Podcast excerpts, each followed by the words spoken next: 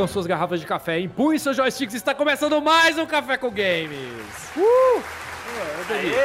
Eu sou o seu host, Heriberto Stolano, e Yeehaw, Skyrim! Meu nome é Renan Cardoso e difícil mesmo é ter um emprego que tu não gosta pra criar dois É, filhos. Isso dá uma ideia de abertura boa, né? E aí, pessoas, eu sou o Jack, lá do podcast One Up, que a gente fala de joguinho e de cenário indie BR, né, porque é da hora, e o Brasil é nós. É, e difícil mesmo é segurar essa barra, que é gostar de você. Eu sabia! Eu sabia! Zerar Dark Souls é fácil, é difícil. É, É, é isso aí.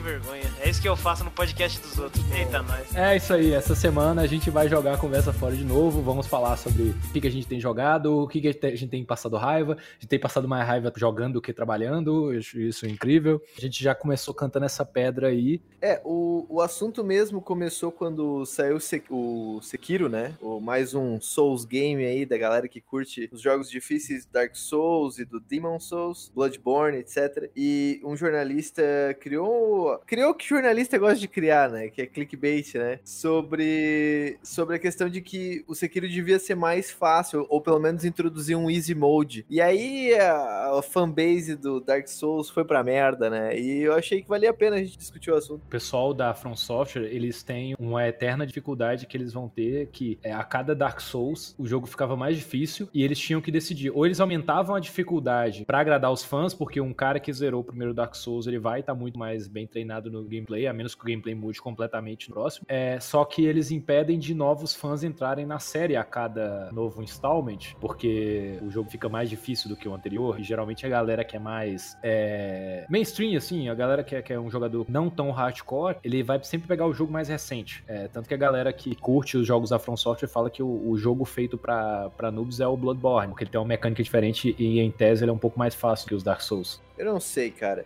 Vocês jogaram todos eles? Jogaram alguns deles? Quais vocês gostam desses jogos? O que, que vocês acham aí? Qual é o mais fácil? Qual é o melhor? Porque eu só joguei o Sekiro. Eu não joguei nenhum outro Souls game. Eu joguei um pouco Demon Souls, que é difícil pra caramba. Esse, na minha opinião, é o mais difícil. E que ele é bem diferente, né? Ele é bem, tipo, você pega lá, pra quem não sabe, a franquia Souls veio lá do Kingsfield, né? Que era a primeira aventura do, da From Software, né? então é bem a mesma pegada, assim. Os dois são bem difíceis. Eu joguei, tava jogando, ele tá em pausa, o Dark Souls, só que é a primeira versão que saiu pro 360, e ela é mais difícil do que a segunda versão, que é a Prepare to Die. Então eu já já cheguei me fudendo, né, no jogo.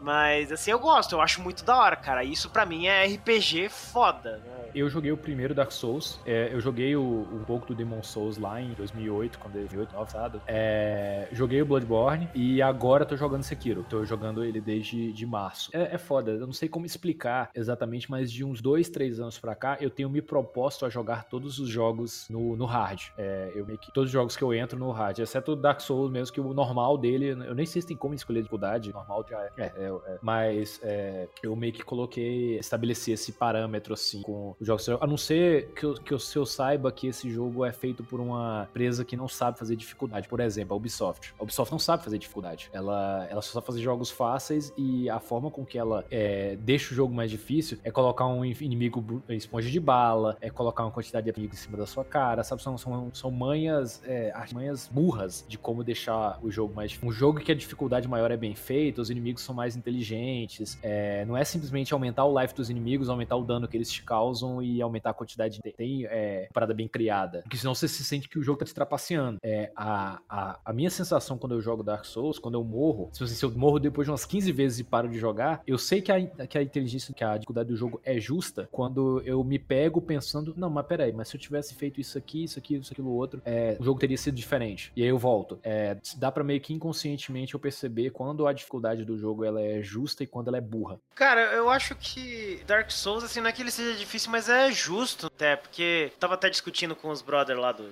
Up. No Dark Souls, mesmo você estando fodão, né, com equipamento muito foda, você tá um high level, se você ficar só nessa, né, de ah, eu sou fodão, nada me mata, um esqueletinho do começo do jogo pode acabar te matando, porque você é um mortal, né, você pode morrer. Então é um jogo, sei lá, justo, diria, não sei. Ah, claro, não tô dizendo que ele seja fácil, né, mas não sei se deu pra entender. Não, entendi. Acho que duas coisas que deixa ele, digamos, frustrante é, primeiro, essa coisa do você tem que estar atento o tempo todo. Não existe um momento que você pode descansar um pouco ou relaxar. É, ao tempo O segundo, a parada dos checkpoints. Os checkpoints são muito longe dos outros, então ele fica com a impressão de que ele é um jogo incrivelmente difícil, mas na verdade é porque é frustrante você morrer para um boss e ter que voltar um caminho inteiro, lutar todos os inimigos e, e, e isso é uma coisa que eles melhoraram no, no Sekiro. O Sekiro ele é mais difícil, só que os checkpoints são muito mais próximos dos outros. Tu falou para mim, né, Heriberto? Tu, tu deu o Rage Kit do, do Sekiro. Tu chegou a continuar?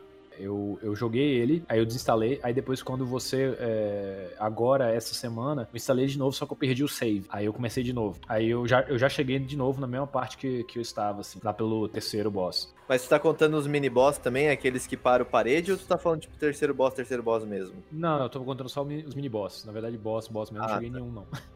Ah, tá. Que é primeiro aquele, aquele samurai que se encontra no início do jogo, depois o cara da lança e o cara que vem depois dele. Sim, sim, sim, sim. Ah, tá. Não, porque, tipo, comparado, né? Eu sei que tu jogou Sekiro, Bloodborne e Dark Souls, qual, qual tu acha que é mais difícil ou por que? Ou, tipo, talvez tenha as mecânicas mais redondas, assim?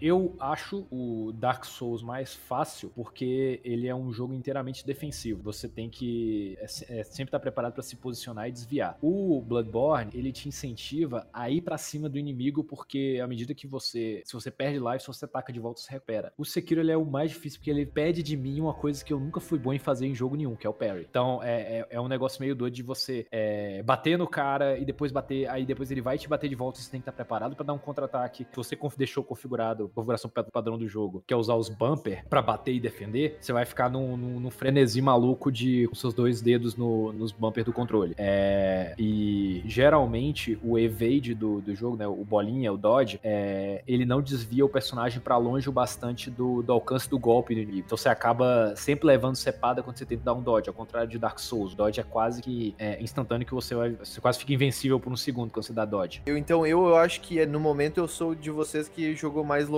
no Sekiro, né? Porque na verdade depois vira um sistema pedra, papel, tesoura. Porque tu tem o pulo, tu tem a esquiva e a defesa com a espada. E aí depois eles começam a introduzir inimigos que, tipo, quando ele faz esse ataque, tu pode pular, mas se tu esquivar ou defender, tu morre.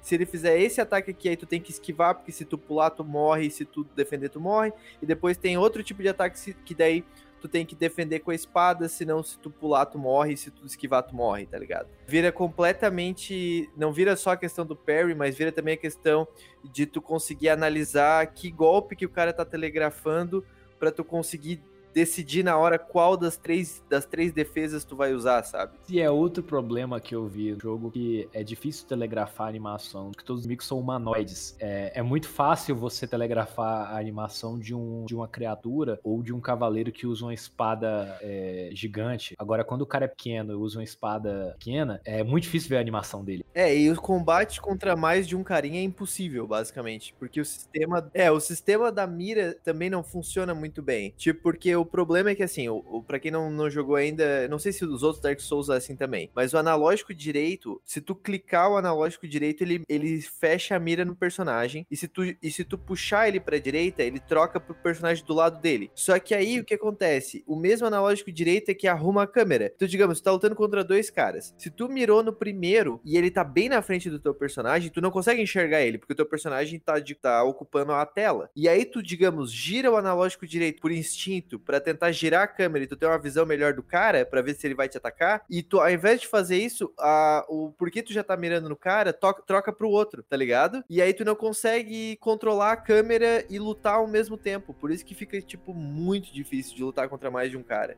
Era assim no Dark Souls também? Tem um problema que tem no Sekiro que eu tenho também no Assassin's Creed Origins, o Origins do baixo Dark Souls, que é você usa, eu uso eu uso Locom. Eu conheço muita gente que nem o Hugo que não gosta de usar não usa Locom de jeito nenhum. É, então eu travo no inimigo, a mira, é, no Sekiro e no Assassin's Creed os inimigos se movem muito rápido. Então às vezes o cara começa a andar e ele desvia, aí ele carrega a minha câmera para longe do combate, me expõe. É, eu tenho que ficar controlando a câmera a maior parte do tempo. Eu não consigo trancar no inimigo e usar ele como eixo para me movimentar, porque ele vai me tirar do meu eixo se eu ficar perseguindo ele. O outro é que, na maioria dos jogos que tem lock-on, quando você tranca a mira, ele tranca no inimigo mais próximo. É, ou seja, se eu tô de, de, costa ou eu tô de três quartos virado pro inimigo, é, meu personagem automaticamente vai se virar pro inimigo mais próximo. O Sekiro não faz isso. Se não tiver nenhum inimigo no centro da tela, ele não vai trancar em ninguém. Mas também o problema no Sekiro, diferente do Dark Souls, é que no Sekiro, quando o inimigo te ataca e ele tá mirando em ti, o ataque gira na tua direção. Tipo, no Dark Souls, quando o cara atacava, ele atacava pra frente. Se tu sair da frente, ele continua atacando pra frente. No Sekiro, se tu esquiva pro lado antes do ataque dele, da animação começar, ela te persegue. E aí ela vai e te acerta, tá ligado? Então tu tem que. Se tu não tiver. E a mesma coisa serve pra ti. Se tu não tiver mirando no cara, quando tu ataca, o teu ataque vai reto. E aí, se tu tiver mirando, ele ajusta o ataque para pegar no cara. E,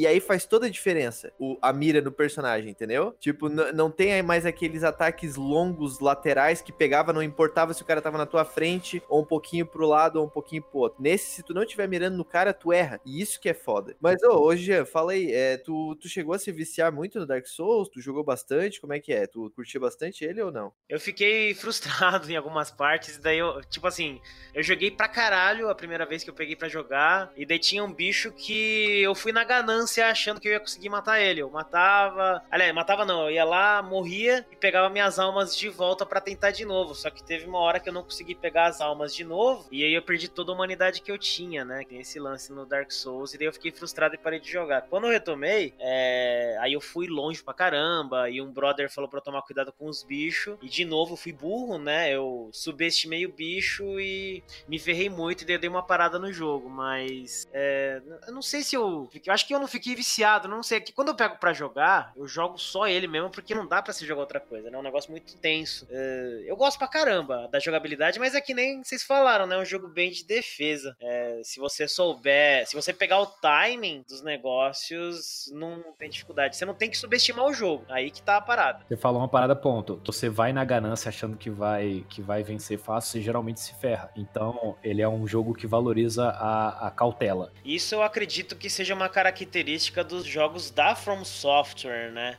Tem até uma coisa que eu ia perguntar para vocês que jogaram o Sekiro, que tem uma coisa que dá para perceber no Dark Souls e inclui aí o, o Bloodborne, né? Que a gente fala Soulsborne Tipo, uh, no Dark Souls tem um lance muito foda da dificuldade, que o Dark Souls faz isso sem você perceber. Se você pegar um, aliás, o jogo inteiro ele é feito para com bichos de combate corpo a corpo. Se você pega um personagem que ele tem um ataque à distância, um mago, por exemplo, o jogo automaticamente fica fácil. E aí eu não tenho certeza se isso foi pro 3 também ou não, mas no 3 ele já pegou coisas que foram mudadas, né, que foram melhoradas no Bloodborne. Aí eu queria saber se isso tem no Sekiro também, né? Porque tudo que eu vi do Sekiro diz que ele realmente é mais difícil do que o Dark Souls. Até porque é um ninja, né? Sekiro então, se acha. No Castlevania, cara, porque é, você tem. a primeira arma que você pega no jogo é uma Shuriken e ela gasta um tipo uma, uma paradinha espiritual, né? Umas cruzinhas que você pega. Não tem aquela arma do machado que você vê nos trailers?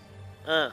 Você só pode usar ela quantas vezes você tem essa, essa cruzinha espiritual. Que é tipo um coraçãozinho do Castlevania. Caraca. Então, a, a faquinha não gasta um coração e o machado gasta cinco? É a Pode mesma crer. coisa no, no, no Sekiro. A, a, a, o Shuriken gasta um, o golpe de machado gasta cinco. No Sekiro não tem classe, que, tem no, que nem tem no Dark Souls. Então não tem lance de tipo assim, ah, eu vou fazer uma build de longa distância, coisa assim tu tá fudido igual, tá ligado? Tá todo mundo no mesmo barco, assim. O que eu posso dizer, cara, sobre a experiência que eu tive até agora, e o pessoal, não sei se o pessoal tá, eh, lembra do episódio, nosso primeiro episódio desse ano que eu falei sobre o Hollow Knight, né? O Hollow Knight, ele é um jogo 2D, mas ele é baseado em Dark Souls. Ele tem o mesmo tipo de mecânica de você morrer, você perde as suas almas, você tem que ir lá buscar essas almas de volta, e é bem nessa coisa de tentativa e erro, sabe? Só que, tipo, cara, mas o problema que eu vejo não é nem que o jogo é difícil, difícil, porque Hollow Knight é difícil pra caralho, mas eu, eu, gost... eu achei a experiência do Hollow Knight bem melhor do que do Sekiro tá sendo agora, porque as mecânicas me incentivavam a continuar jogando, tá ligado? Porque eu acho que o problema do Sekiro é que as mecânicas são. Elas não te incentivam ao comportamento que o jogo necessita para ter sucesso, tá ligado? Porque assim, por exemplo, tá? Vou explicar o negócio da a vida. Nesse jogo, não é que nem no Bloodborne que tu ganha vida ao matar os inimigos, né? E a quantidade quantidade de vida disponível também não é muita, porque os inimigos não dropam muita vida. Então, o que tu tem que fazer, na verdade, é que daí assim, só que além disso, tem a opção de explorar o mapa de sem lutar, porque o Sekiro tem um monte de coisa, ele tem um gancho que tu sai voando, tu tem um monte de mecânica de stealth que consegue passar pelos inimigos sem lutar com eles. E aí fica aquela eu fico aquela coisa tipo assim, parece que lutar contra um inimigo não vale a pena, sabe? Porque se eu for lutar contra ele, é capaz de ter um outro cara ali que eu não vi, e aí eu vou morrer e eu vou ter que começar desde o início. Então o melhor é passar o mapa inteiro sem eu sem eu lutar contra ninguém. Só que daí, tipo, eu não ganho a experiência que eu preciso para evoluir, e aí quando chega num mini boss que bloqueia o meu avanço, que vira um daqueles boss ou vai ou racha, aí eu vou me fuder, tá ligado? Porque eu não, eu não adquiri a experiência de combate para seguir em frente. Só que o jogo não me incentivou a, a lutar também, sabe? Só que o negócio engraçado que eu descobri depois é que as mecânicas do Bloodborne e as mecânicas que depois tu precisa para evoluir no jogo, elas estão disponíveis. Só que tu tem que tu tem que conquistar elas com abrindo elas. Tem que pagar para abrir elas. Só que tipo, eu acho que tem algumas mecânicas ali que já deveriam ter começado no momento que tu começa o jogo. Por exemplo, tem umas tem uma habilidade que tu pode abrir lá na frente que tu começa a ganhar vida quando tu mata um inimigo do jeito certo, que é executando ele. Só que tipo, por que que eles não colocaram isso desde o início? Porque se o objetivo do Sekiro é tu conseguir executar os inimigos fazendo aqueles counters malucos lá, se eles tivessem colocado essa mecânica como base, que tu ganha life toda vez que faz isso, aí eles iam conseguir incentivar o jogador a fazer essa mecânica, porque do jeito como tá, quando tu começa o jogo, vale mais a pena do Bloodborne, né? Essa parada do Bloodborne, ela na verdade vem do Doom. É, assim, você acha que essas galera dessas empresas não trocam figurinhas entre si, mas eles trocam, porque o pessoal da id Software, o último jogo que eles tinham feito antes do Doom, o Rage, eles viram que o, o Quake, não Quake não, né, o Doom original era um jogo incrivelmente rápido, que a galera saía atirando e tal, só que o, o Rage ficou um jogo chato, porque os jogadores são viciados nessa, naquela mecânica de cover do Gears of War, então todo mundo fica escondido atrás da murinha,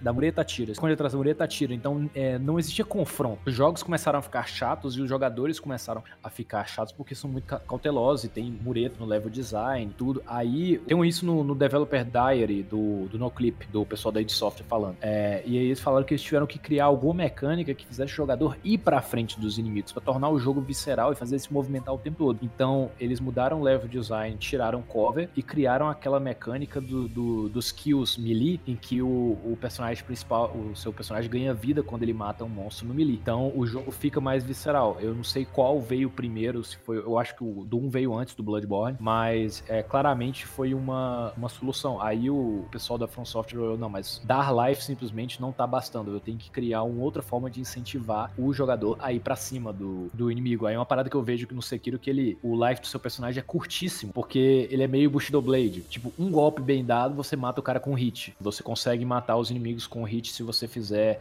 o counter bonitinho. Então, porque se você observar um combate de samurais de verdade, é isso, os caras vão bater espada uma com a outra até que chegar um momento que um quebra a defesa do outro e, e, e você mata o seu oponente. Só que é, em videogame, essa parada de você ficar batendo espada contra espada, você não sente que você tá tendo resultado, que você tá tendo progressão. Então por isso o videogame, o RPG tem esse conceito de barra de, de life, de hit points. Inclusive, voltando para a parte que a gente comentou sobre telegrafar os movimentos, é, animação de videogame tem um problema que é, é a animação em si. Os personagens fazem antecipação antes se movimentar. Então, é, tem a questão da telegrafia, de todos os personagens terem uma animação de antecipação antes do golpe, para depois movimentar, para você saber identificar o movimento dos inimigos. O problema é que animação de antecipação de golpe é uma coisa da animação e da, das performances de luta de cinema. No combate real, de uma arte marcial real, não existe movimento de antecipação. Então, eles criaram o Sekiro, o jeito, os estilos de luta dos personagens baseados em Kendo de verdade. Então, em Kendo de verdade não existe antecipação. É, eu até vou discordar que eu acho que assim, eu, eu, eu entendo o que tu quer dizer, mas assim, ó, os inimigos telegrafam pra caralho. É só uma questão de que a mídia é 3D e aí fica difícil de tu conseguir, dependendo do ângulo que a câmera tá, de tu enxergar. Em 2D no Hollow Knight era bem mais claro. Porque também o inimigo só tem duas dimensões para te atacar, né? Em 3D o cara começa a conseguir fazer umas coisas meio loucas. É, eu, eu também achei por um tempo que fosse essa parada da, do ângulo. Sei lá, eu, o tempo que eu tô jogando eu ainda não consegui aprender os movimentos do jogo. Em, em quase todos os jogos que eu joguei, para mim eu, eu eu aprendi mais rápido. E assim, será que eu tô burro? Não, não é, não é isso. Não, mas sabe o que, que é? E aí entra mais. Entra de novo o negócio que eu falei sobre as mecânicas que eu acho que já deveriam existir desde o início. Por exemplo, tem um inimigo logo no começo do jogo. Ele é um mini boss que tranca uma porta. E ele tem uma lança. E ele te ataca com aquela lança e tu não tem defesa. Se tu tomar aquele ataque ali, tu morre na hora. E o problema é que a defesa para aquele ataque ali é uma habilidade que tu tem, tu tem que comprar. E ela é difícil pra caralho de usar. E tipo, cara, se tu queria que eu lutasse contra ele nessa parte do jogo, tu tem que me dar a habilidade para eu poder conseguir lutar contra ele? Porque por que que essa habilidade tá numa skill tree, tá ligado? Não faz sentido, porque assim, o Sekiro é diferente do Dark Souls, porque ele não é um jogo de, ele não, ele é bem menos RPG e bem mais stealth. Então, tipo, ele não é um jogo em que tu precisa de uma skill, tu, tu pode ter uma skill tree, mas não faz sentido tu ter habilidades que tu tem que comprar, que são necessárias pro progresso do jogo. Essas habilidades de skill tree tem que sempre ser tipo para eu personalizar personalizar o personagem para ele ficar mais parecido com o estilo de luta que eu quero usar, mas não pode ser algo que, tipo, eu preciso ter essa habilidade, senão eu não consigo progredir, tá ligado? Claro, nesse caso ali, tipo, eu tenho certeza que alguém vai dizer que eu tô errado, que na verdade tu consegue, tu consegue evitar esse inimigo se tu for por um caminho alternativo. Eu sei disso. Ah, esse podcast inteiro vai ser a galera falando que nós estamos reclamando porque a gente é noob. Com certeza.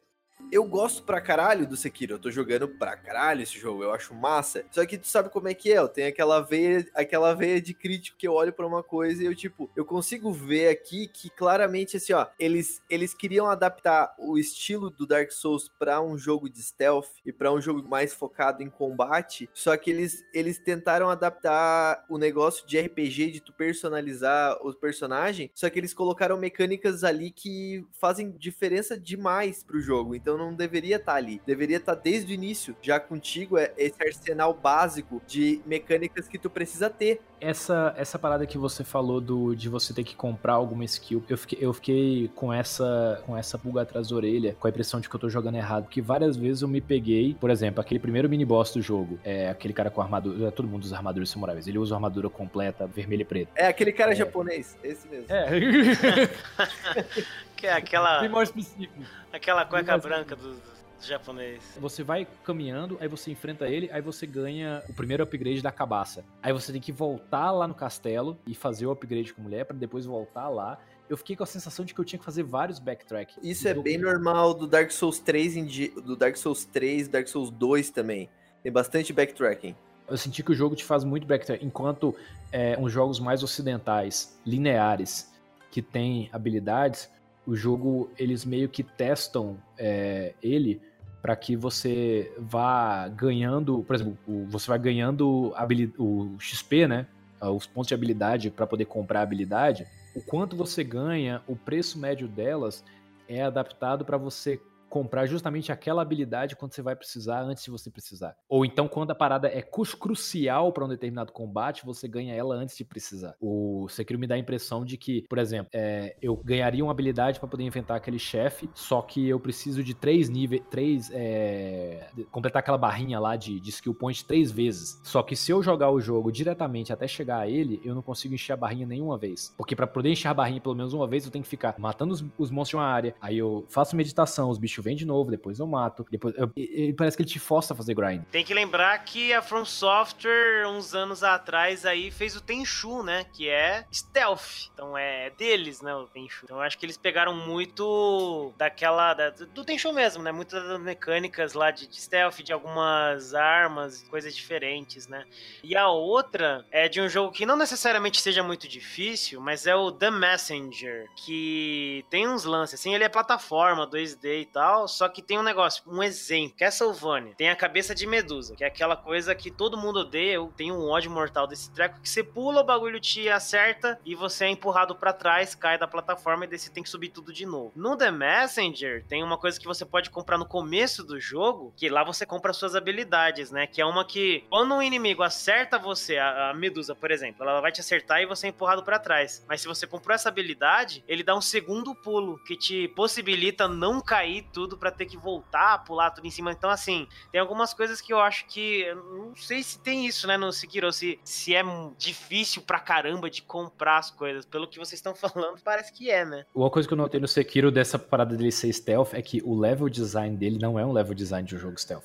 Tem isso, né? Porque eu, eu sou fãzaço do Tenchu. Essa parte do cara da lança. Se você morre para ele, você volta no último Buda lá que você rezou. É, e você pode, se você quiser, ir até ele escondido, né? Sem enfrentar ninguém. Só que para você encarar ele, tem um, aquela escadaria, tem dois caras com escudo. Você sempre tem que enfrentar os dois caras com escudo de novo antes de chegar nele. Não, se, sabe, é, por exemplo, você pega um outro jogo que tem stealth e boss, tipo o Deus Ex. Tá quebrado, na verdade, isso no jogo, mas você consegue chegar até o boss sem ter enfrentado ninguém. Em Metal Gear Solid você consegue chegar até o boss sem ter enfrentado ninguém. No Sekiro não dá. Se você morre para um boss e volta no último check checkpoint, você não consegue chegar até o boss sem enfrentar ninguém. O problema não é nem enfrentar ninguém, né? É porque, na verdade, aqueles dois inimigos de escudo estão lá, porque, de novo, tu tem que conseguir o machado, e o machado é um item que tá escondido. E se tu não pegou ele, tu já se fudeu, porque aqueles caras lá conseguem tirar metade da tua Isso! Isso, era isso que eu tava tentando falar quando eu falei que o, do, do, do backtracking do, do jogo. Eu, eu, eu morri pra ele uma cara, ele uma cara de vezes, inventei um milhão de maneiras diferentes de passar por eles ou de enfrentar eles até eu vasculhar naquela parte de trás e achar o machado eu acho legal o negócio deles obrigarem o cara a explorar o mapa e achar as coisas e fazer. O problema é que do jeito como eles fizeram, quando tu começa o jogo, parece que tá tudo conspirando pro teu fracasso, sabe? Até porque no Sekiro, assim que tu começa a morrer, tu já começa a tomar uma punição, tu começa a perder tanta experiência que tu já não consegue comprar as habilidades que tu precisa para progredir, sabe? Então o, que o Heriberto falou sobre o grinding ser necessário é, é relativamente verdade, mas mas o que, o que resolveu para mim foi procurar guide. Quando eu achei os guias de início de jogo, aí eu, ah tá, é isso que eu tenho que fazer. Aí eu fui lá, peguei uns três itens tipo chave. Com esses itens eu consegui começar a matar os inimigos na minha frente. Aí eu consegui a experiência suficiente para comprar as habilidades que eu precisava para progredir. Mas tipo assim, ó, isso foi eu ir lá e assistir uns três vídeos do YouTube. Tipo, eu acho que isso é injusto tu exigir que um jogador faça isso, tá ligado? Eu acho que é muito sujo tu ter que obrigar um jogador a ir assistir um guide porque as mecânicas do teu jogo não são boas o suficiente para explicar para ele o que ele tem que fazer. É isso que eu acho que é foda. É, assim, existe o senso de comunidade que a série Dark Souls tem no, no geral, assim, tipo, a galera que fica explorando a história, mas você falar assim, não, não, vamos lançar isso aqui desse jeito que a comunidade se resolve, os caras se ensinam lá. Vai. Tem que haver uma forma. Porque quem foi o primeiro cara que descobriu? O cara se é fudeu um louco, pra caralho, né? né, pra poder. É, é um demente, a... é.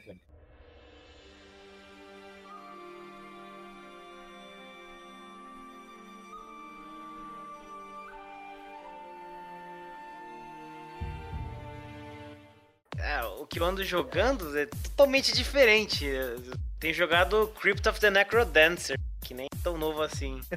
Não sei se vocês já jogaram. Como é que é esse trem? Eu sempre ouvi falar desse jogo, nunca parei pra olhar é, ele. Parece que Cara, dá pra jogar com aqueles negócios de dança também, né? Nossa, eu não sei, mas se der, deve ser animal.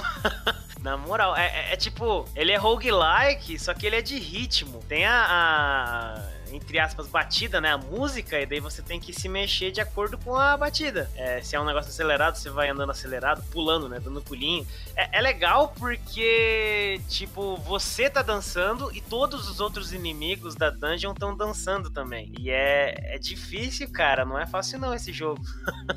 tem que pegar os itens e tal, e tem que comprar. E se você morre, tipo, você vai fazendo um run na dungeon para você pegar diamante, que é a moeda com que você compra os itens que você pode pegar eles na dungeon. É, e daí, se você morre, você per... ou você gasta o que você conseguiu na loja, ou você recomeça pra pegar de novo. Então você nunca consegue, tipo, economizar e tal. É só. Você tem que ser bom, pode morrer. E você tem que entrar no ritmo também no jogo. É bem legal. Difícil. Eu gosto desse jogo, tá da hora. Se der pra jogar com a plataforminha de dança, deve ser animal. Falando sobre jogos difíceis em geral, né? Tipo, eu acho engraçado, porque para mim, assim, não existe jogo difícil, tá ligado? Existe jogo que eu ainda não. que eu tô afim de dedicar o tempo a aprender as mecânicas e jogo que eu não tô afim. Verdade. Porque, tipo assim, é, difícil é cálculo diferencial, tá ligado?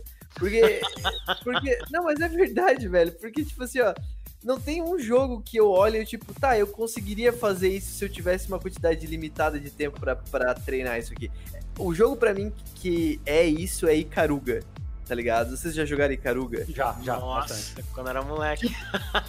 Eu não sei como que alguém joga, mas eu sei que existem essas pessoas Icaruga sem aquele negócio de ter no- de vidas infinitas. Porque, tipo, aquele jogo é insano, tá ligado? Mas, tipo, tem gente que vai lá, treina pra caralho e joga e faz, tá ligado? Eu não, não sei como. Eu comentei isso no podcast anterior sobre a mecânica do God of War lá de ficar trocando entre gelo e fogo. Eu joguei Caruga lá em 99 e nunca mais parei de jogar. Porque tudo, sempre eu jogo algum jogo que tem essa mecânica de, de trocar o poderzinho. O Castlevania Lost of Shadow tem isso, uma porrada de jogo tem essa mecânica feliz de, de você trocar. É, o Devil May Cry, DMC tem isso. Você, você troca a mecânica de gelo, de fogo, de luz de trevas. nunca mais parei de jogar em Caruga. Você falou sobre difícil é cálculo. é, eu, eu adotei essa filosofia pra, pra minha vida. assim, É, tava pensando nisso com a minha colina aqui em São Paulo, que eu tinha muito medo de não ser bom bastante pro, pra demanda do mercado aqui de, de São Paulo. E aí eu olhava pra um monte de coisa de edição e de motion que eu não conseguia fazer e achava, ah, eu não consigo fazer isso aí, isso aí ficava espia. Hoje eu olho assim, da mesma forma que eu olho pra um jogo do modo hard, it's not rocket science, né? Não é rocket science, não, alguém fez isso aqui. Então eu, é, eu tenho, eu tô com, com um olhar diferente sobre, sobre a dificuldade e sobre coisas que antes me soavam desafiadora.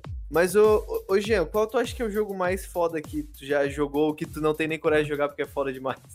É, o mais difícil que eu joguei, eu acho que é o I Have No Mouth and I Must Scream, que é um point and click.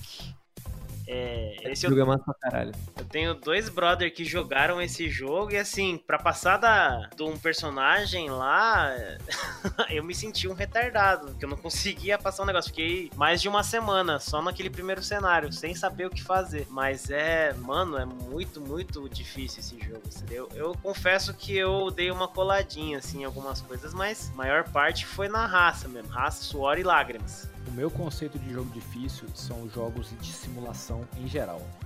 Tipo Flight Simulator, é, jogo de, de corridas. Nossa, Tinha simulação. um tinha um Flight Simulator em casa, eu nunca consegui decolar. Cara, é, é assim, é complicado e não é nada intuitivo. Nossa, ele, porque ele, não, ele é uma simulação, mesmo. ele não é feito pra ser intuitivo. E aí o que inclui também esses jogos de estratégia, tipo Democracy e Europa Universalis, que mais parece uma planilha de Excel. A Sofire, que assim. É, cara, é, é sério, tem um canal no YouTube que ele se dedica a te ensinar a jogar Hearts of Iron. A primeira parte do tutorial tem 40 minutos. Caraca. Porque ele, ele não tem uma fase inicial que ele te dá, sei lá, ah, você vai jogar com a Espanha. É, por enquanto você só tem que se preocupar com a mineração da Espanha. Depois a gente vai te dar uma outra etapa que você vai se preocupar com a intriga política da Espanha e a mineração de ferro. Não, não. Ele já te joga tudo de uma vez. Ele já te joga com todas as mecânicas, porque ele não funciona é, com uma mecânica só. Então ele tem que jogar todas as mecânicas de cara, sabe? Não, tu sabe um que é assim? Tu sabe um que é assim? É o Kerbal Space Program. Sim, Nossa, é tipo, verdade. o Kerbal Space Program é Rocket Science. Aí é, É, isso que eu ia falar. Esse é. Porque, tipo assim, eu sou formado em engenharia mecânica, né? Então, o Kerbal pra mim era o jogo tipo, perfeito, né? Era o que eu queria fazer. Fazer projeto de foguete, não sei o que, não sei o que. Só que, cara, começou a ficar tão complexo que eu olhei e eu falei, velho, eu vou ter que, eu vou ter que mandar uma conta pra esses caras. Porque eu tô trabalhando aqui como se eu fosse engenheiro mesmo pra esses filhos da puta. Porque o projeto que eu tô elaborando aqui é, tipo, eu tenho que considerar coisa que, tipo, projetista de verdade da NASA tá tendo que calcular essa merda aqui algum lugar. Porque, tipo, é o, é o mesmo, é o mesmo, tipo, calculando trajetória. Eu tô, eu tô fazendo, tipo, eu tô em casa com, com três pedaços de papel diferentes, calculando trajetória e, tipo, gasto de combustível e fazendo planilha de Excel pra calcular se o cara vai ter oxigênio pra chegar lá. E eu falei, não, cara, eu vou ter que, eu vou ter que parar de jogar essa merda, porque senão eu vou ter que tipo, eu tô fazendo trabalho de consultoria de graça nessa porra, sabe? Porque Daqui a pouco era o John Nash nas paredes, no cálculo, fazendo cálculo no ar, né? eu tava tipo, cara, é que jogar. Aí, na verdade, o, aí você descobre que, na verdade, o Kerbal não é um jogo. Ele é um grande é, coletor de Big Data da NASA que ele coloca pessoas gratuitamente fazendo os cálculos pra ela. É, foi assim que eles tiraram a foto Puta do buraco ideia. negro, né? Tipo, Aí, ó, Eles pegaram o Big Data do Kerbal. Aquela pois é, cara. O Kerbal, assim, ó, só tem, só tem duas pessoas. É a pessoa que joga no free mode lá, que vale tudo, tem dinheiro infinito, pode fazer o que tu quiser e só serve pra tu explodir os foguetes. Ou se tu for jogar no modo história que nem eu, cara, parabéns pro cara que conseguiu, velho. Porque assim, ó, o meu foguete chegou na lua e não conseguiu voltar e era isso, tá ligado? E eu fiquei, tipo, trabalhando três semanas pra fazer aquela porra chegar lá. E eu falei, não, não, é a pessoa que trabalha nisso aqui que faz isso aqui é doente, cara. Eu não consigo. Não é possível, velho. Se eu fosse você, eu teria gravado tudo, mandava pra NASA e falar, pronto, me contrata. É, fazer um currículo, um portfólio. Cheguei na fase e tal. O cara chega lá na NASA assim, qual, qual que é a sua formação? Ah, não tem faculdade não, mas o que, que você tem? Ah, eu tenho 300 horas de Kerbal Space Program. Tá contratado. tá contratado. tá contratado. Eu gosto muito dos jogos de corrida da Codemasters, porque eles são o equilíbrio perfeito entre a simulação e o arcade. Então, assim, nem é aquele tipo de jogo que você, se você ficar com o pé no acelerador o tempo todo, você vence a corrida, igual o Speed, mas é, ele não chega ao nível de absurdo de, sei lá, um que jogo de simulação. Só que a Codemasters está criando uma série própria deles, deles de simulação. Então, tem o Dirt, e tem o Dirt Rally. O Dirt Rally, ele é tão simulação que, assim, por exemplo, no Dirt normal, você vai numa corrida, é, se você perdeu ou se você ficar em terceiro, você reinicia ela e vai e joga ela de novo até você finalizar primeiro. No Dirt Rally, ou você não tem como reiniciar a corrida, ou se você reiniciar a corrida, você perde dinheiro. Então, ele é feito para você começar perdendo as corridas. Não é tipo Need for Speed que você tem que ficar vencendo todas as corridas em primeiro. É, aí eu fui jogar um outro jogo essa semana, que ele ficou gratuito, que é o, o, o jogo do Dakar 2018, que ele realmente ele é uma competição de rally Dakar. E eu, eu, fiquei maluco, porque você vai rodar no deserto. Aí você tem os checkpoints, que o seu navegador fica investigando para ver onde tá. Aí você tem um tempo poder passado pelos checkpoints. Aí cada checkpoint que você passa, você ganha pontos e o seu carro ele sofre dano 100% real. Então, se você bate o seu carro, você tem que parar, poder consertar ele, aí você perde tempo. Só que todos os outros corredores também passam isso e, e, tipo, dura horas uma corrida. E é como se fosse dias. Como é o, o Rally Da França mesmo, assim. Ele é absurdamente realista, assim. É, é um negócio absurdo. E eu já participei de, de uma competição regional de, de Jeep, né, de rally, e os caras que gostam de rally, tinha inclusive um cara no meio da nossa equipe que já tinha ido Dakar, que os caras taram quando o Jeep atola. Quando o Jeep atola é que é legal de você descer e desatolar e fazer as paradas. Quanto, quanto mais amassado, quanto mais é, é, acidentado o terreno, quanto mais você é, dificuldade você tem, mais maneiro os caras acham. É tipo aquele, aquele jogo russo que tava fazendo sucesso no Steam, no L-Access, o Spin Tires, que é só pra você levar uma carga de um lado pro outro da Rússia. Então, o... é, é isso a parada. Só que você tem que, previamente, antes de começar a jogar, isso porque eu não falei da parte do tutorial do jogo, é, o jogo praticamente te ensina, na base do texto, como dirigir todas as regras do rally. É muito chato. É muito chato. Se eu não gostasse tanto de rally, eu teria parado, sei lá, no terceiro slide. Slide? slide, é, slide. Uma apresentação PowerPoint. Slide. é, eu tava pensando nisso agora, é slide? Como assim? Né? Sim, cara, eu, eu, fiquei, sei lá, manhã de um domingo inteira lendo slide antes de começar a jogar o jogo, antes de, de pisar no acelerador. Nossa, você é Caraca. louco, Não, é. Não, isso é, isso é bad game design. Cara. É, é, esse é o problema. Pra mim é isso, cara. Não é questão de ser difícil. Difícil tem um monte de jogo difícil que é massa pra caralho. O problema é, na verdade, no caso do Sekiro, eu acho que é. Não, não é. O jogo não é ruim, velho. O jogo é bom pra caralho. Mas a questão é que, assim, ó, tem umas coisas naquele jogo ali que, tipo assim, ó, o pessoal que fala que aquilo ali tá ali e é massa desse desse jeito, não tá pensando no. Na, tipo assim, em game design na forma como a gente pensa, né? Que é tipo, incentivar ao que o jogador tenha a experiência que tu desenvolveu o jogo para isso, tá ligado? Porque me parece que a galera que tá desistindo do Sekiro não tá desistindo porque é difícil, tá desistindo por causa da coisa que tu falou, que ele sente que o, ele tá fazendo alguma coisa errada, que ele não sabe o que que é, e eventualmente ele chega e diz, tá, vai ver, eu não, eu não levo jeito para esse jogo, e desiste, tá ligado? E ele e o negócio do Sekiro é que ele vai ficando mais mais fácil à medida que tu avança, vai de mais difícil. Ah, é, então é basicamente assim, é igual um amigo meu falou que o Dark Souls não seria tão difícil se ele tivesse checkpoints mais próximos. É, o Sekiro seria um jogo fácil, vamos dizer assim, os caras não, não... O Sekiro seria um jogo mais fácil se ele te desse as ferramentas corretas no momento correto. Por exemplo, se ele me desse o um machado na hora que eu fosse enfrentar os caras dos escudos, como qualquer outro jogo ocidental de hoje em dia faria, porque tá me ensinando, né? Então, assim, ó, toma um machado aqui, é pra você usar nesse cara, ele seria um jogo mais fácil, mas aí eles criam a dificuldade, assim, não, eu vou esconder o item obrigatório para você enfrentar esse inimigo aqui e não vou te dizer que tá escondido. A dificuldade do Sekiro não é ser mais difícil, é só ser contra-intuitivo. É, mas não é só essa questão, porque olha só, no caso do machado em específico, tá? O machado tá escondido numa porta que tá secreta, que tu só consegue pegar se tu falar com um cara que tá, que tá do lado de um inimigo, ele te conta que o machado tá lá, tu chega lá e tem dois caras lá. Só que olha só, como eu falei para ti, nesse jogo a tua vida não, se, não serve para nada e o jogo inteiro tu, tu, tu, é incentivado a não lutar, porque lutar não vale a pena, porque se tu, se tu vai lutar contra um cara, tu vai arriscar morrer e aí tu vai perder todo o progresso que teve, tu vai ser punido por morrer e, e se tu matar o cara, ele não vai dropar vida, entendeu? E aí vira uma coisa assim, eu olhei para aqueles dois caras lá e tinha um item lá dentro que eu sabia que era alguma coisa que o cara tinha falado, mas eu olhei e falei, não vale a pena porque eu quero progredir, eu quero ir ver o que, que tem mais lá pra frente para ver se eu acho um checkpoint em algum lugar nessa porra. Então eu não vou nem lutar contra esses caras, tá ligado? E aí eu saí de lá, não peguei o machado, morri umas 30 vezes, até a hora que eu fui lá, vi o guy e descobri, tá, eu preciso dessa porra desse machado. Aí fui lá e peguei o machado, entendeu? Eu peguei o machado por acidente. Eu, eu, eu morri várias vezes ali, depois eu, eu, do nada, eu vi que, ah, não, tem como virar aqui. Aí eu comecei a explorar, ah, o que será que tem do lado de lá? Aí tinha aquela região que tem aqueles três galos, aí eu, ah, achei o machado. Tu achar um item por acaso, ou sem querer, tu não fala com um NPC que te conta onde tem um item, que daí tu tem que matar três caras para conseguir, para daí depois, tá ligado? Tipo, porra, velho, tu,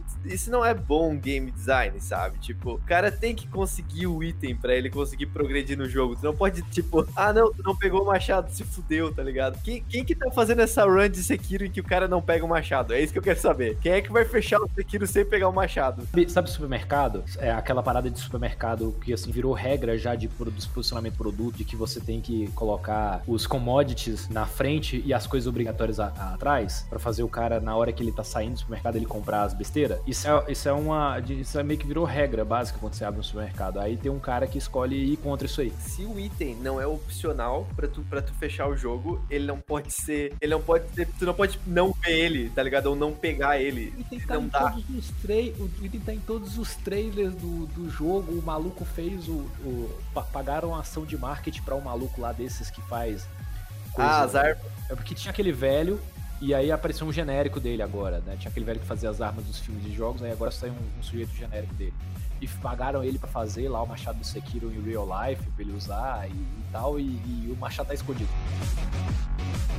Falando sobre o que, que eu tenho jogado, eu, a gente tá falando com faculdade, é, eu sei que todo mundo falou desse jogo em outubro, novembro. Eu tô jogando agora o Red Dead Redemption. Assim, eu tinha pego um, muito, um ranço da Rockstar com o, o GTA V, porque o, a Rockstar ela é muito elogiada por fazer jogos incrivelmente mundo abertos. Você pode fazer o que você quiser, mas na hora que você vai jogar as missões da história, as missões da história te colocam, te amarram numa coleira. E se você puxar um pouquinho para longe da coleira, você morre. Missão falha. Você Caraca. morre.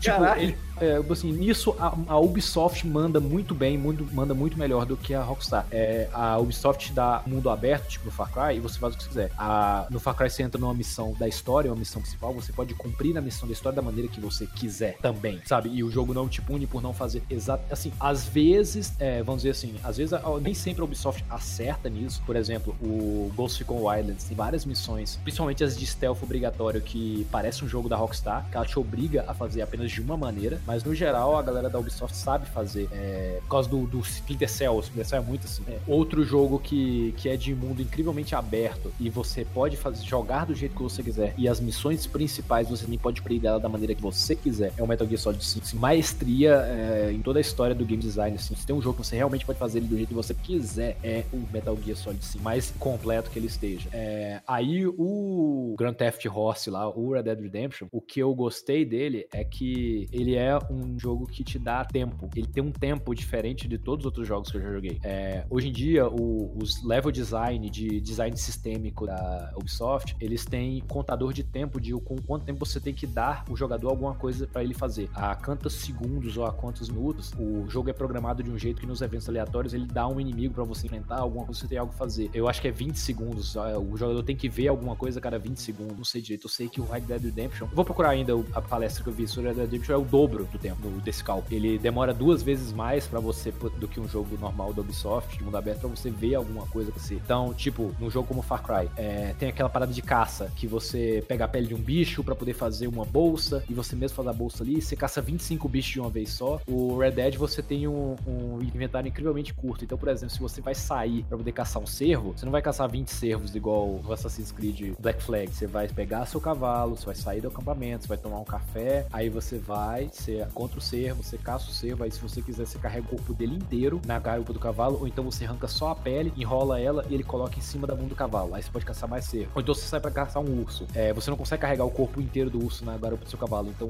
a pele do urso dobrada ocupa o espaço de um cervo. Então se você vai sair para fazer uma coisa, se você vai sair pra caçar um animal, você vai caçar aquele animal. O jogo ele meio que faz, ele dá o tempo um pouco mais realista de como seria a, vi, a vida, só que ele não é realista ao ponto de ficar chato. Você, você aprecia aquele tempo que o jogo é, exige das coisas, tempo lento dele. Então assim, ele é, é para mim foi um jogo que demorou para pegar com tudo. Eu fiquei assim, ah, é divertido essa caça, mas tá enjoando. Aí eu comecei a pegar as missões da história, eu tava achando as missões da história meio chato. Mas aí chegou um momento que a história engata, que aí tudo engata. O, o jogo aí você fica querendo jogar absurdamente. É aquele lance dele proporcionar não só não, e o jogo, mas a experiência, né? Ele é o jogo de você se enfiar no mundinho e literalmente sumir do mundo. Esquecer, né?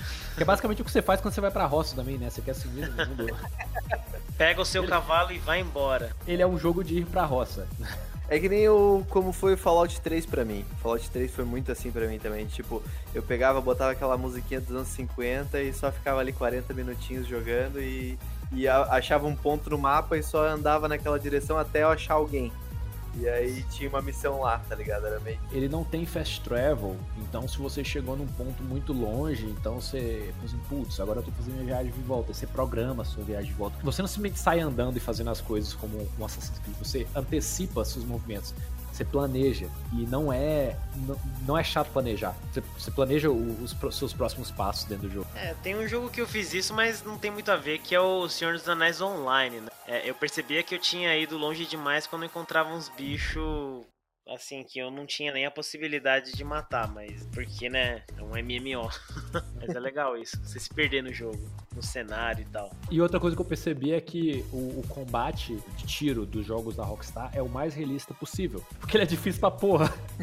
Aí, por exemplo, é, eu entrei em combate pouquíssimas vezes no jogo pouquíssimas vezes eu entrei em, em tiroteio. O maior dos tiroteios que eu entrei são nas missões da história, só que eu vou com minha gangue. Então, um tiroteio de seis pessoas contra seis, oito pessoas é um tiroteio, digamos, justo. Então, com a ajuda da gangue do, do Arthur, né, a gangue do, do Dutch, você, beleza, você enfrenta uma galera lá e beleza, acabou. Só que todas as vezes que eu me peguei, é, por exemplo, procurado por caçador de recompensa ou abordado por ladrões no meio da estrada, que às vezes acontece o ladrão bloquear uma pista, uma ponte e me cercar lá, eu morri. Morri várias vezes no início do jogo. Eu não conseguia vencer um tiroteio que não fosse nas missões de história com a ajuda da minha gangue. então acontecia, por exemplo, é, eu fui caçar o primeiro, primeira vez que caçar um urso. É, foi numa missão da história, um dos companheiros me leva para caçar o urso lá, aí o urso acaba quase matando nós dois. Aí o cara falou, porra, velho, eu não aguento isso não, eu vou pro, pro, pro, acampamento. Você quer voltar? Aí eu respondi, não, não quero voltar. Eu fiquei para poder caçar o urso. Eu falei, não, o urso deve estar tá aqui ainda, eu vou conseguir matar ele. Eu consegui matar o urso. Coloquei a pele do urso, do urso lendário nas costas do meu cavalo. Aí eu voltei pro acampamento. No que eu volto ao acampamento, uns, uns bandidos cercaram uma ponte e falaram: então, velho, nós vamos te matar aqui, você me dá o dinheiro, tudo. É um, um evento dinâmico do jogo. Morri. Aí, perdeu. Aí, e perdi a pele do urso lendário. Aí toda vez que eu fazia uma missão com os meus companheiros e os caras me perguntavam: você vai voltar com a gente? Você vai ficar aqui? Se eu respondesse ficar ali, eu imediatamente no caminho de volta, eu era pego por algum grupo de bandido e morria. Eu sobrevivi a um combate. Então demorou pra eu conseguir aprender a lidar com o sistema do jogo, que é assim, ele é meio é, engessado, é travado, mas eu acho que é intencional até, pra, pra dar um. Eu gosto às vezes quando o sistema do jogo é mais centrado, quando seu personagem não é hiper poderoso demais, e até aprender aprender a me virar sozinho num tiroteio com vários personagens. Tipo, o seu personagem não é um exército de homem só. Quando eu invisto a grana para comprar o jogo completo e eu pago, principalmente se eu paguei caro, velho. Cara, eu vou fechar aquela porra. De um jeito ou de outro, eu vou fazer aquele meu investimento valer a pena. Eu acho que por isso que eu insisti tanto no Sekiro. Eventualmente vale a pena. E essa é a minha dica pra galera. Assim, tipo, se o Sekiro tá difícil agora, fica tranquilo que depois ele fica mais fácil, tá? Então, deixa, deixa eu contar aqui uma parada. O que aconteceu? Vamos, vamos abrir o jogo aqui. Sekiro saiu e eu tô aqui em São Paulo, tô segurando o grana, né? Aí é, eu fiquei naquela vontade de jogar e algum amigo me mandou um link libidinoso. Aí eu instalei e comecei a jogar. Aí o Renan, pô, velho, eu tô com muita vontade de jogar isso aqui, não sei o quê. Aí como é que você fez? Aí eu, ah, velho, eu baixei pirata. Ele, pô, velho, não, não me sinto bem em fazer isso e tal. Aí eu dei rage kit e desinstalei o jogo, mas era pirata. Aí o Renan comprou, a gente compartilha a nossa conta. Aí eu fui lá e instalei de novo. É, foi a mesma coisa que o Cry, né? Mas realmente, quando você paga pelo, pelo jogo, você valoriza. Com É, certeza. velho, você tem que dar um jeito, senão, senão vai lá, lá se foram 200 pila. É igual curso.